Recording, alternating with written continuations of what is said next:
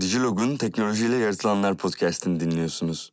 Bu seride farklı kreatif endüstrilerde teknoloji odaklı düşünen ve yaratan profesyonellerle günümüz teknolojisinin disiplinler arası etkileşimine odaklanıyoruz. Bugün konuğumuz Melike Altunışık ve onunla teknoloji odaklı tasarım başlığını konuşuyoruz. Digilog Podcast'a hoş geldiniz.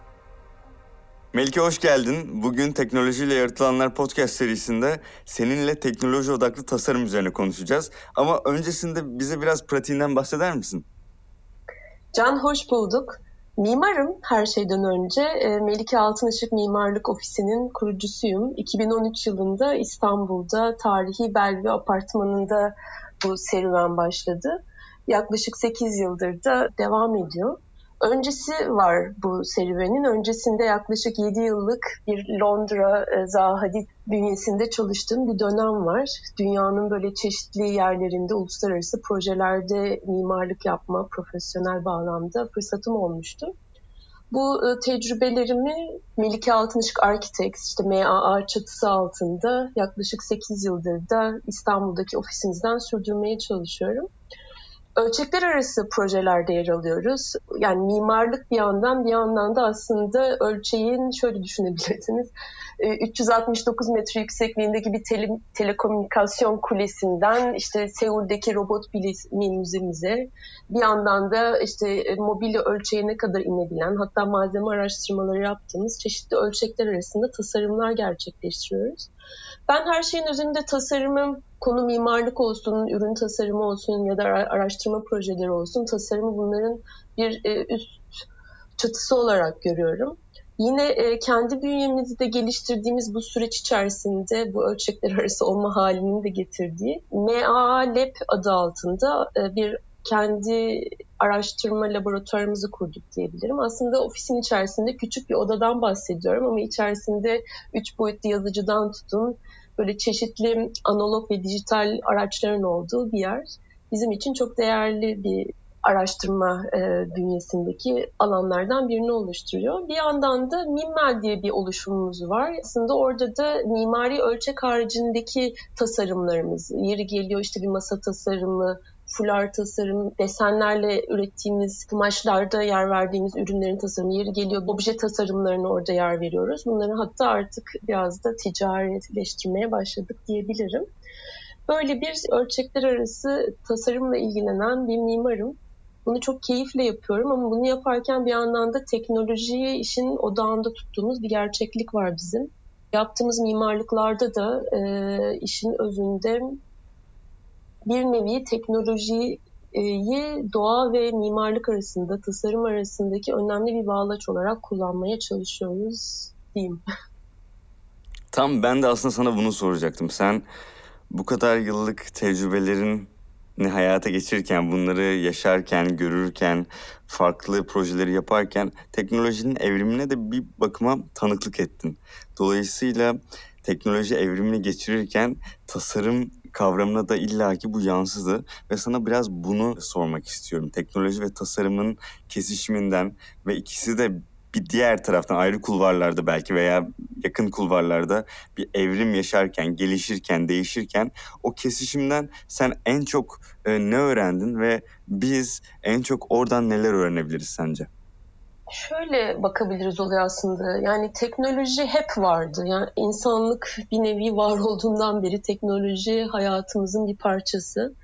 Teknolojiye nasıl baktığımızla ilgili olduğunu düşünüyorum. Çünkü teknoloji doğal kaynakları bir nevi basit bir araç olarak işte insanların ele alıp ama ondan daha sonra ilginç keşifler yaparak kendilerine yeni dünyalar keşfettikleri bir gerçeklik içeriyor hani mimarlık özelinde baktığımda aslında tasarım için de geçerli bu. Böyle birazcık geçmişe baksak işte 15. yüzyılda perspektifi keşfetmişler. 18. yüzyılda tasarı geometriyi keşfetmişler. Bugün robotların hayatımıza girdiği bir dünyada yaşıyoruz. Yani benim mimarlıkla uğraşmaya başladığım yıllara yani 2000'lerin başına dönsek diyeyim. Eğitimimi almaya başladığım ilk yıllar işte 90'ların sonu. O yıllardan bugüne aslında daha bir dijital devrimin yeni işin içine girmeye başladığı bir gerçeklik içerisinde ben tasarı dünyasına girmiştim. Bugün ise hesaplamalı tasarım dediğimiz bir yandan teknolojileri çok ciddi aktif şekilde kullandığımız bir dünyanın içerisinde yaşıyoruz. Bu arada adım adım gelişti birçok şey. Onu da gözlemliyoruz. Teknolojileri yani tasarım dünyasında kullanılan teknolojileri benim bu içinden geçtiğim 20 yıllık süreç içerisinde en böyle ciddi fark ettiğim konu şu. Biz başka disiplinlerin aslında icat ettiği teknolojileri keşfedip onlara tasarım dünyasında yer vermeye çalışıyoruz. Onlara başka gözlerle bakıyoruz ve başka biçimlerde kullanmaya çalışıyoruz. O da bize ciddi bir zenginlik getirdiğini düşünüyorum. Bir nevi bu süreçte haliyle yani fizikselden dijitale dönüşümde de çok büyük katkıları oldu bu teknolojilerin. Hani bilgisayarlar önce hayatımıza girdi. Yani beyaz kağıtta baş beyaz kağıt karşısına bir kalemle oturduğunuzda eskiz yaparak başlayan süreç akabinde yerini bilgisayarlara bıraktı. Orada iki boyutlu çizimler, sonra üç boyutlu modellemeler, e, onların daha sanal ortamlarda tasvirleri artık bugün e, biliyorsunuz hani sanal gerçekliklerden, arttırılmış gerçekliklerden, VR, AR teknolojilerinden konuşuyoruz. Bu teknolojileri tasarımlarımızda da yer veriyoruz. Biz mimar olarak yeri geliyor onları içinde tasarlayıp hatta daha sonra işverenlerimizi onlar içerisinde e, çalıştığımız projeleri gezdirebiliyoruz. Bambaşka iletişim yöntemleri hani ortaya çıkmasını sağlıyor bu süreçler. E, robotlara görevler verebiliyoruz. Sadece yapma eylemi sırasında değil, benim bizim Seul'deki Robot Bilimi Müzesi projemiz 2019 yılında uluslararası yarışma aracılığıyla kazandığımız, elde ettiğimiz hatta o vesileyle Seul'de bir ofis de açtığımız bir projedir. Bu ay içerisinde de temel atma töreni gerçekleşecek. Gidemiyorum. Hayırlı olsun dolayısıyla ama evet bizim için çok e, mutlu süreçler.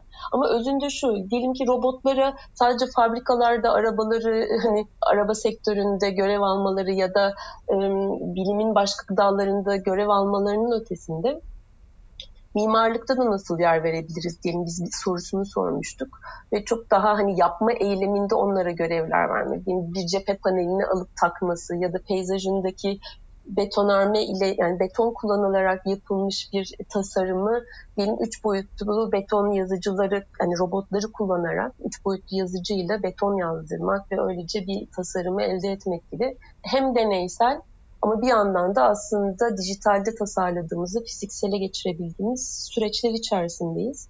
E, bunlar çok heyecan verici dönüşümler yani biçimin ötesine geçiyoruz. Artık süreci tasarlamaya başlıyorsunuz. Yani bence beni en çok heyecanlandıran ve işte bu teknoloji ve tasarım ara kesitindeki en böyle öğrenmemiz gereken kısımları ben süreci anlamakla ilgili olduğunu düşünüyorum. Süreçleri tasarlamak ve süreçleri hesaplayabilmek işin içerisine giriyor. Çünkü olayın matematiği çok değişti. E, kodlar öğrenmemiz gerekiyor. Artık hmm. hani sadece eskiz yapmakla kalmıyorsunuz. Kodlama bilmeniz, tasarımlarınıza bunu yansıtmanız da önem taşımaya başlıyor. Kod, kodun içeriğinin ne olacağı tasarıma ve tasarımcıya göre değişir. Ama e, oradaki parçalardan bütünü oluşturacak e, bir nevi tümden gelin daha sonra tüme varım süreçlerini yönetebileceğiniz, aradaki ağları tasarlayacağınız yepyeni bir dünyaya doğru hep birlikte evriliyoruz. Bunu da işte mimarlıkta, diğer tasarım ölçeklerinde de karşılıklarını araştırıyoruz diyebilirim. Çok güzelmiş. Çok geniş bir dünya. Çok güzelmiş bütün bu söylediklerin ve ben bütün bu söylediklerine hareketle şunu sormak istiyorum. Sen 20 yıl önceki Melike o zaman tasarımın tanımını nasıl yapardı ve bugün şu an sen tasarımın tanımını nasıl yapıyorsun? Yani 20 yıl önceki Melike'ye tasarım sorduğunuzda tabii şimdi hani geriye dönüp onu düşünmek biraz zor oluyor ama daha biçimsel karşılıklarla tasvirlerdim herhalde ya da tasvirliyordum diye düşünüyorum. Yani tasarım dendiğinde önümüze gelen sonuçta her tasarım bir probleme çözüm aramakla başlıyor. Öncelikle önünüzde bir e, ihtiyaç olması gerekiyor. O ihtiyaca da siz çözüm üretmeye çalışıyorsunuz. O sırada da tasarı ortaya çıkıyor. Onu yaparken belki fonksiyon ve biçim üzerinden daha çok ilerlediğim bir süreç vardı ilk zamanlarda. Ama e, zaman içerisinde tabii ki hani bu konuda kendimizi eğittikçe ve geliştikçe, dönüştükçe, bir nevi teknolojiyle birlikte de dönüştükçe çünkü o dijital evrim sadece yap, araçları dönüştürmedi, bizi de dönüştürdü. İçinde bulunduğumuz toplumun sosyal ilişkileri, kültürel yapıları birçok şeyi değiştirdi. Bu bağlamda hani bugün geldiğim noktada, bugünkü Melike biraz önce de bahsettiğim gibi süreçleri tasarlamayı çok önemli buluyor. Yani bütün parçaların öneminin farkında, onların nasıl bir araya getirilebilme olasılıklarını düşünmeyi seviyor. Yani en özünde şöyle, bugün benim için tasarım tek bir cevabı yok. Sadece e, diyelim ki hani siyah dediğiniz ya da beyaz dediğiniz bir ya da sıfır dediğiniz tek cevaplardan oluşmuyor. Bunların arasındaki bütün olasılıkları içirebilecek potansiyellerden oluşuyor. O yüzden de belki tek ürün tasarlamayı tercih etmiyorum. Onun içerisinde bir aile tasarlamak gibi düşün. Hani o kodun yaratabileceği hmm. bütün olasılıkları aslında tasarlayabiliyoruz. Ve tasarımı da öyle tariflemeye başlıyorum. Yani teklik değil de bir çokluk sistemi sunuyorsunuz. O çokluk içerisinden de en optimize, en uygun, en ideali bulmaya çalışıyorsunuz. Ve bunu tabii ki teknolojinin desteğiyle yapabiliyorsunuz. Eskiden olsa zaman kavramı ister istemez size elinizdeki hani olanaklar yani araçların sunduğu olanaklarla hani sizin de düşünme belki düşünme kapasitem değişmemiştir. Hani onu bilemiyorum ya da zihnimin üretebildiği güç değişmemiştir ama zamanı kullanma ve elimdeki araçların gücüyle onu kullanma potansiyelleri değiştiği için tek ürün üretmektense işte o çoklu dünyaya evrilebildiğimiz biraz da işte katılımcılığın da işin içine girdiği diyeyim bugünün tasarımında e, durumlar söz konusu. Tek kendi sözünüzü dinlemiyorsunuz. Artık ekip olarak çalışıyorsunuz. Bir nevi o tasarıma ihtiyaç duyan kitleleri de bu sürece dahil edebiliyorsunuz. Bunları böyle çok ilginç organizasyonel şemalar içerisinde gerçekleştirebiliyorsunuz. Daha çok sesli diyeyim bugünün tasarımı. tasarımı. Peki bugün teknolojisiz bir tasarımdan bahsetmek mümkün mü sence? Değil. Ben yani şöyle diyeyim teknoloji hep vardı. O yüzden hani teknolojisiz bir tasarım bir nevi şöyle düşünüyorum yani nasıl diyeyim teknoloji olmasaydı acaba dünya nasıl olurdu sorusunu belki de sormak gerekiyor. Hmm. Daha derine inerek düşünmeye çalışıyorum. Nasıl olurdu sence? Bilmiyorum. Hani gerçekten çok zor bir soru. Çünkü hep vardı. Yani teknoloji sonuçta insanın o ihtiyaca herhangi yani insan olmakla birlikte hani bizim bence bir uzuvumuz gibi bizimle birlikte her an e, duyduğumuz her e, karşımıza çıkan probleme cevap aramada bize çok önemli bir araç. Ve bunun tabii milyonlarca çeşidi var yani teknolojinin sonuçta e, dokunduğunuz her şeyde aslında bir teknoloji söz konusu. E, o yüzden hani insanla direkt ilişkili olduğunu düşünüyorum. İnsan olmasaydı belki teknolojisiz dünya olurdu evet. Ama insan olduğu anda teknolojiye ihtiyaç başlıyor herhalde. Avantajlarından birazcık bahsetmeye başladık Melike ama ben sana Tabii. teknolojinin tasarım süreçlerine getirmekte olduğu en büyük zorluğu sormak isterim. En büyük zorluk. Hmm. Yani teknoloji şöyle, yani teknolojiyi diyelim ki tasarım süreçleri özelinde özellikle baktığımızda teknoloji çok hızlı bir şekilde gelişmeye başladı. Özellikle bu 19. yüzyıldan sonra hani endüstri devrimi falan derken ondan sonra yani hepimizin bildiği üzere bilişimin ve dijital devrimin de işin içine girmesiyle birlikte inanılmaz bir ilme kazandı ve çok hızlı bir şekilde ilerleme gösteriyor. Dijitaldeki gelişimi yani dijitalde oluşan varlıkların sayısı inanılmaz hızlı artıyor ama bunun fiziksele yansımaları aynı hızda olmuyor ve olamayacak gibi de gözüküyor. O aradaki fark o kadar hızlı büyüyor ki biz bunu nasıl fiziksel dünyada karşılıklarını elde edeceğiz? Bunu en büyük zorluk olarak görüyorum aslında. Belki de yepyeni işte araçların gelişmesi gerekiyor. Bir yandan yani e, düşünün diğer sektörlerde yani tasarım haricinde de var olan diğer alanlarda aslında teknoloji kendi hızını iyi bir şekilde kanıtlayabiliyor, gösterebiliyor. Ama bu yapma eylemine geldiğinde aynı şeyden bahsedemiyoruz. Çok daha yavaşlamış, çok daha kendini atıl bir şekilde gösteren bir süreç var. Bu zorluk nasıl aşıldırın cevabını tam olarak bilmesem de bunun üzerinde ilerlenmesi gerektiğini düşünüyorum. Yani bunun farkındalığının artması gerekiyor. Peki tasarım ve teknolojinin birleştiği noktaya dair seni en çok heyecanlandıran trend desem veya öngörün desem ne derdin? Benim burada en böyle büyük öngörüm bazen kızıyorlar bana böyle bir şey dediğim için ama bir mimar olarak e, şöyle diyorum. Bir gün herkes mimar olacak diyorum. Niye öyle diyorum diye tabii mimarlarımız böyle bir karşı çıkabiliyorlar ama özünde şunu kastediyorum aslında. Tasarımı ben herkesin hakkı olarak görüyorum ve e, belki hani bizim kadar eğitim almasalar da aslında seçme haklarını hani insanlara verebileceğimiz sistemler kurulabilir. E, ileride yani teknolojiler bu kadar hızlı ilerlerken artık sonuçta insanlar da çok daha rahat bir şekilde erişebiliyorlar. Yani şöyle düşünün, biz bundan belki 2050'lere gelindiğinde ben benim mimar pozisyonumun adı belki mimar olmayacak. Başka bir şeye dönüşecek. O başka dönüştüğü şey de e, benim öngörüme göre aslen bir sistem kurucu olmak. Yani biz bugün kodlamaları öğreniyor olmamızın sebebinin özünde de bir nevi bunlar söz konusu.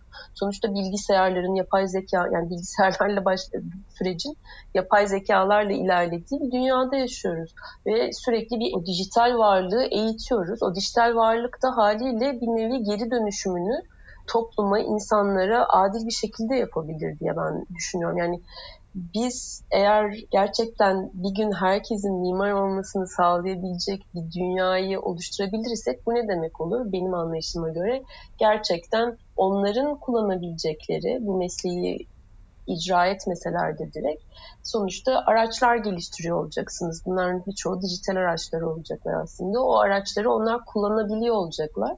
Ama kullandıkları araçları aslında tasarlayanlar bu sefer mimarlar olabilir. Yani orada onlara olasılıklar dünyasını tasarlayacaksınız. Onlar da kendilerini bir nevi mimar atfederek hani bir fiil öyle olmasalar da onlara sunulan o bin bir seçenek içerisinden kendi kombinasyonlarını oluşturup kendi evini elde edebiliyor olacak. Yani tasarımını oradan nasıl diyeyim gerçekleştiriyor olabilir. Yani bunların önünün açılacağını ve bunun üzerine çalışan da birçok zaten tanıdığım bir fiil tanıdığım kişiler de söz konusu dünyanın değişik yerlerinde. Yani böyle bir bu beni heyecanlandırıyor bu rollerin değişme hali ve bizim de aslında neye doğru evrildiğimizin bir farkına varmamız gerektiği konusu öyle diyelim. Yoksa elimizden kaçar. E, e, yapay zekalar bizi zaten egemenliği altına almış olur. Onun yerine biz onlara hükmedelim. Onlar bize hükmetecek. Melike sen teknolojiyle yaratırken sistem yaratmanın önemine fazlaca değiniyorsun bu konu hakkında evet. konuşurken. Peki sence iyi bir sistem nasıl yaratılır? İyi bir sistemi yaratırken şöyle düşünebilirsiniz aslında. Bir kere ihtiyacı anlamak. E, o yüzden de katılımcılıktan bahsettim biraz önce. Yani ihtiyacı diyelim ki tek bireylerin olduğu değil, biz diyebileceğimiz bir ekibe ihtiyacınız var her şeyden önce. Bir sistemi oluşturmak, yani bir tasarımın ihtiyaç duyduğu sistem var. Bir de tasarımın ihtiyaç duyduğu o verilerin girdiği ortamı oluşturacak bir ayrıca bir ekosistem yaratmanız gerekiyor. O sistemi sonuçta bireylerle başlıyoruz öncelikle. Bu ihtiyacı kimin ihtiyacı var? Bu ihtiyacın tanımlanması, buna cevap oluşturabilecek kurguda var olması gereken diyelim ki tasarımcı harici disiplinler nelerdir? Sadece e, o beyaz kağıdın başına tek başınıza oturarak işte verilen soruya böyle güzel hayaller kurarak olmamalı bu. ekip olmanın önemi, biz olmanın önemi, bunları vurgulayabilecek nasıl diyeyim interdisipliner ortamı yaratmak. Hani artık sadece mimar, e, statik mühendisi ya da diyelim ki mekanik, elektrik, aydınlatma, peyzaj gibi konuların da ötesine geçerek felsefeci, sosyolog, biyolog, e, çevre bilimci e, gibi böyle başka kimlikleri de yani biyolog derken hani şöyle düşünün yeri geliyor çevremizde de gördüğümüz çeşitli araştırmacılar hani doğadaki sistemlerden de öğrenerek bunu kendi sistemine yansıtabiliyorsunuz. Ben özünde bir araştırmayı yaparken böyle bir sürece bu kimlikleri dahil ettikten sonra doğadan öğrenmenin çok önemli olduğunu düşünüyorum. Doğa böyle bizim keşiflerimizin ana merkezini oluşturuyor. Yani oradaki sistemleri anlamak aslında onun özündeki matematiği anlamaktan geçiyor. Analiz etmenin gücü ortaya çıkıyor. Sadece bakmak değil gerçekten onun özündeki o organizmayı neyi araştırıyorsunuz onun oluşturan o alt sistemleri de kavramanız gerekiyor o süreç içerisinde. Böyle bir bütüncüllük anlayışı aslında bir sistemi iyi yapan kısımları oluşturabilir diye tasvir edebilirim Harika. şu an için. Aslında tam konuyu yine sana sormak istediğim bir konuya getirdin. Teknoloji deyince pratiğinde teknoloji kullanan insanlar da dahil teknolojinin tanımını yaparken daha mekanik ve soğuk bir tanım yapabiliyorlar genelde.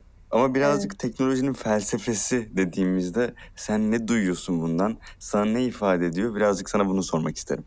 Teknolojinin felsefesi deyince şimdi hani öyle iki kelime ki haliyle yani kavram daha doğrusu teknoloji kavramı ve felsefe kavramı normalde birbirini uyuşturmakta çok zorladığınız diyelim ki şöyle derler hani teknoloji felsefesi dendiğinde sıcak kar dediğimde ne hissediyorsanız teknoloji felsefesi dendiğinde de belki benzer bir şeyi ilk başta hissedebilirsiniz. Hani duygu olarak size öyle bir hissiyat verebilir.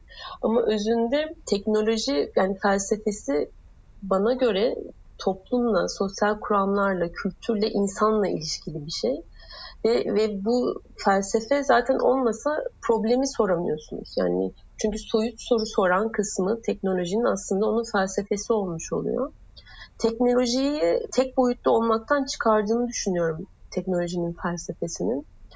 Bir nevi teknoloji aslında kavramsal olarak teknolojinin kendinden önce geliyor bu felsefenin desteğiyle. Öyle de e, görebiliriz bir yandan da insanla olan teknolojinin ilişkisini daha sağlıklı bir şekilde kurabilmemiz için de gerekli olduğunu düşünüyorum. Bu konunun felsefesinde teknolojik gelişimi açıklayabilmekte, bunu gündelik hayata da aktarabilmekte e, kendi başına teknoloji kavramını tariflerken önemli unsurlardan biri.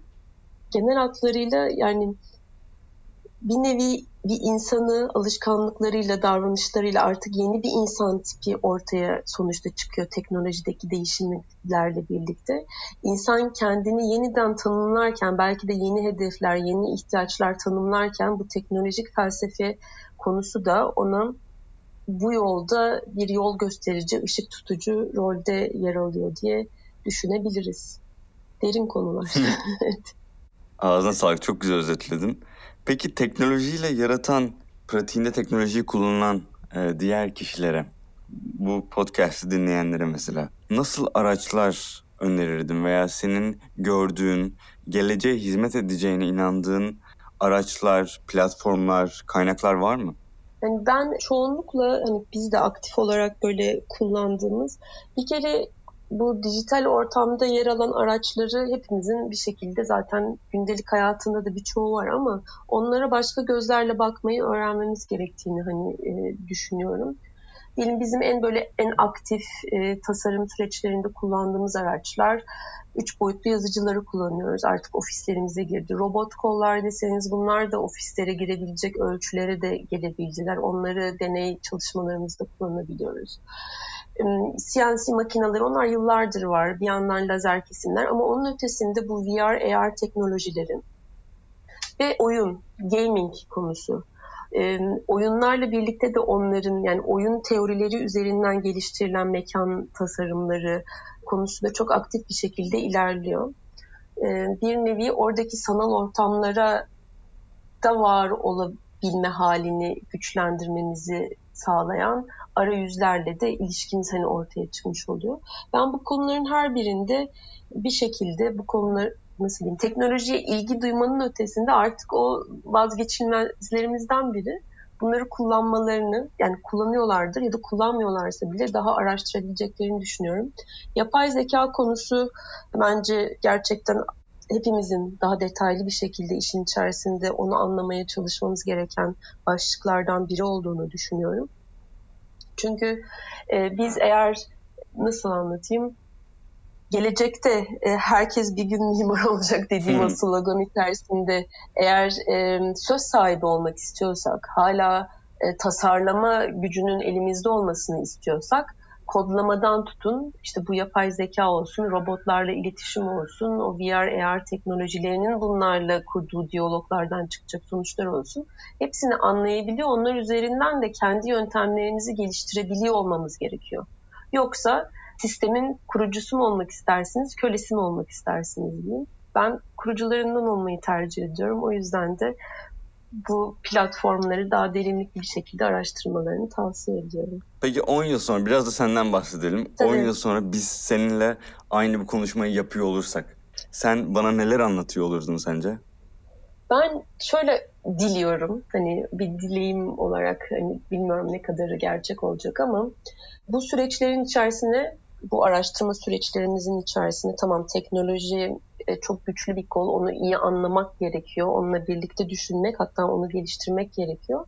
Ama bunu yaparken niçin yapıyoruz? Neye hizmet ediyoruz? sorusunda ben doğayı ön plana çıkaracak. Gerçekten onun kendi ekosisteminde daha aktif araştırmalar yapabileceğim ve onunla birlikte daha doğal malzemeleri kullandığım, daha farklı yani beton, çelik ötesinde yepyeni belki de bir malzemeyi e, tasarımlarımıza dahil ettiğim bir sürecin içerisinde olurum diye diliyorum. O yüzden de bu diğer disiplinlerin önemi doğayı keşfetmekte, oradan öğrenip onu e, tasarımlarımıza dahil etmekte çok önem taşıyacak. Dilerim bu yolculuk öyle ilerler ve öyle bir sohbet yapıyor oluruz. Bir yeni keşfimiz üzerinden ve onun tasarımlarımıza nasıl uyguladığımız üzerinden. Teknolojinin büyük destekleriyle diyeyim. Melike çok teşekkürler. Davetimizi kabul edip bugün bizle bu sohbeti yaptığın için. Ben çok teşekkür ederim Can. Çok keyifli bir sohbetti.